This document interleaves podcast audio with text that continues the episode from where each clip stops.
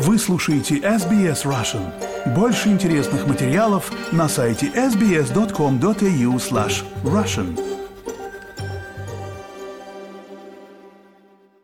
Вы слушаете SBS Russian.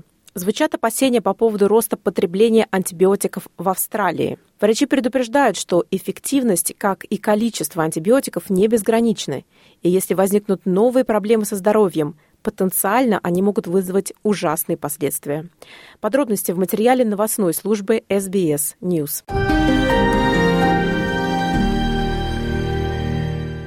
Антимикробные препараты – это широкий спектр лекарств, которые борются с бактериями, грибками, паразитами и некоторыми вирусами. Их использование снова растет в Австралии. В новом отчете Австралийской комиссии по безопасности и качеству здравоохранения говорится, что использование противомикробных препаратов в обществе сократилось в 2020 году. Это было продиктовано пандемией COVID-19, поскольку бороться с новым на тот момент коронавирусом было нечем.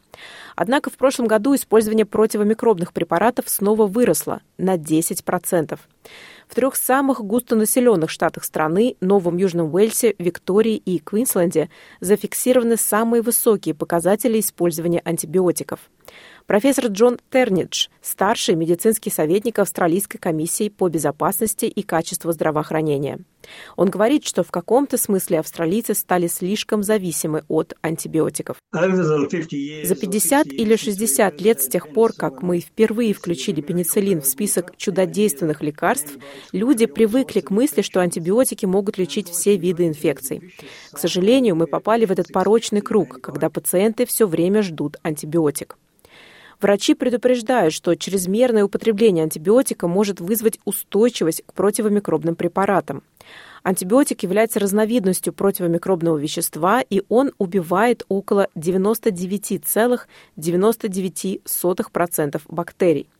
Но небольшой процент бактерий имеет естественную защиту. Они выживают, размножаются и делятся своими генами устойчивости. Профессор Стив Робсон, президент Австралийской медицинской ассоциации. Он говорит, что по мере повторения процесса возникают так называемые супербактерии. Супербактерии смертельно опасны. Они уносят жизни пациентов Австралии и по всему миру. На данный момент нам повезло, что у нас есть несколько мощных антибиотиков, которые могут нам помочь.